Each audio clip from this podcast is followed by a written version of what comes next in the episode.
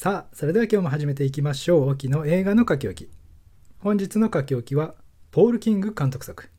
ウォンカとチョコレート工場の始まりです。まずあらすじですね。発明の天才にしてチョコレートの魔術師、ウィリー・ウォンカ。彼の夢は亡き母との約束を果たし、一流のチョコレート職人が集まる町に世界一のチョコレート店を開くこと。ところが、その町は新たな店を禁じる夢見ることが許されない町だった。失意に暮れるウォンカだったがある日チョコレートを盗む謎の小人ウンパルンパを発見すると誰も想像できないような物語が幕を開ける。という物語。出演キャストにはティモシー・シャラメヒュー・グラントローマン・アトキンソンオリビア・コールマンジム・カーターマット・ルーカスナターシャ・ロスウェルキーガン・マイケル・キー他となっております。えー、ちょっと字幕版の上映がタイミングが合わなくて吹き替え版での鑑賞となりました。当然その辺は好みではあるんですが楽曲や歌の力が大きい映画ですので、まあ、ご鑑賞の際は一応お気をつけください。僕は字幕版で見ればよかったなとちょっとだけ後悔しながら見に行ったんですが後ほどお話ししますが吹き替えキャストの方々が非常に素晴らしくて吹き替えも全然良かったなと思いました。ティモシー・シャラメ目当ての方は字幕。そうじゃなければ吹き替えっていうので全然問題ないと思います。サウンドトラックもすでに配信されていますので原曲はそちらで回収するというのも手かもしれませんね。では本題に入りますけども今更ウィリー・ウォンカの過去を描く必要性があるのかとかちょっと懸念はあったんですがしっかり良かったと思います。チョコレートの魔法とか世界観がちょっと独特ではあるのでそういう部分に厳格な人には向かないかもしれませんが基本的には誰でも楽しめるんじゃないかなと。ミュージカル調で賑やかですし音楽やダンスやビジュアルも非常に幻想的であったりポップで可愛らしいものだったので子供さんにもいいでしょうし何よりねあのクリスマスにもねカップルでの映画デートなんかにもいいんじゃないでしょうか。まあねあのなんせ主演がティモシー・シャラメですからねもちろん女性の方にもおすすめしたいと思います。ファンの方にとっては過去最高のシャラメ作品と言っても過言じゃないと思いますね。ということで内容について少し掘り下げながらお話ししていこうかと思いますがウォンカ自体が前作の「チャーリーとチョコレート工場」とはだいぶ違うキャラクターになってましたね。大元の自動調節を当時ティム・バートンがどれぐらい改変したのか、まあ、ちょっと確認はしてないんですが今回はウィリー・ウォンカがとてつもなくいい人になっていまして後々何がどうなったらあんなね あのひねくれ者になるのか理解できないぐらいなんですけどジョニー・デップ演ずるあのウィリー・ウォンカがね好きだったという人からすると少し違和感があるかもしれないですね。ウンパルンパも肌の色とかそういうビジュアルが変わってるのも最初ちょっと僕は気になりましたけどもそれはそういうもんだと思っちゃえばね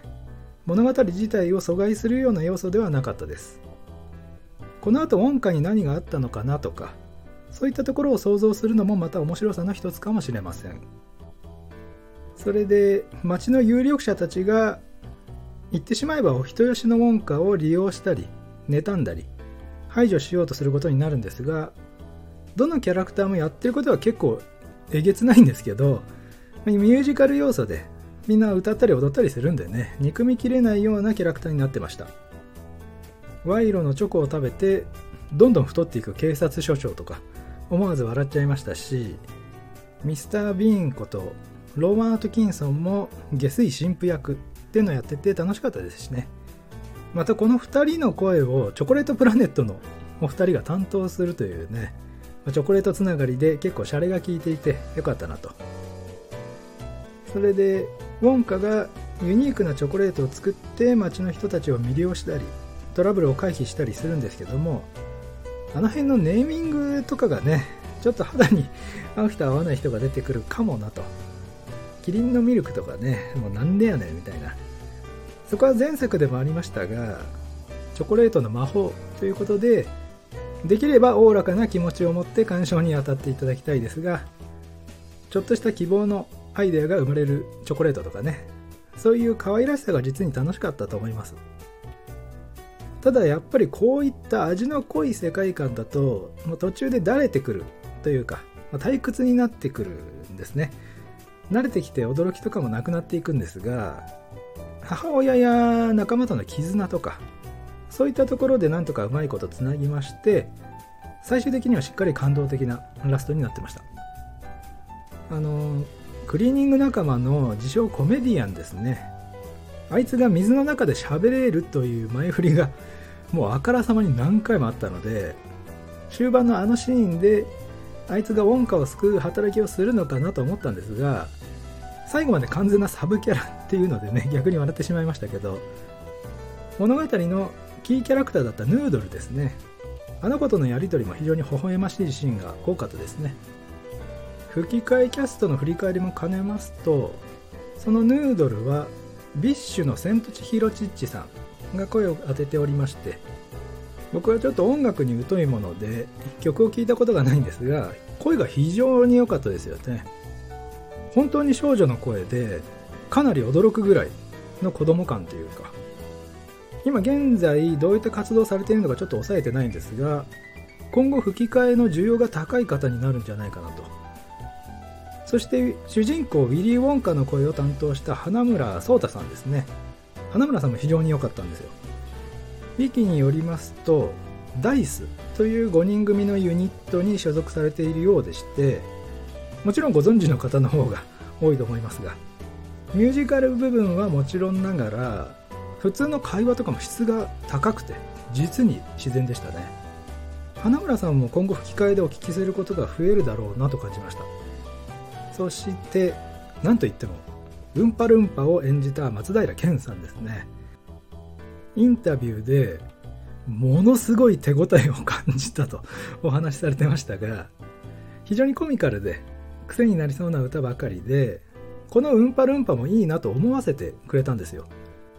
ヒュー・グラントの歌声ももちろん良かったですけどもマツケンさんの声とウンパルンパの動きがまたねなんとも後を引くような中毒性があって素晴らしいキャスティングだったと思います。という感じで最後にティモシー・シャラメをはじめとした出演キャストについて少し触れておきますと。ダンスもあって歌もあってと。最初にお話しした通りファンには最高の映画になったと思いますがちょっと SNS かな。なんかイスラエル関係の発言が物議を醸したようですけどもまあ若いですからね。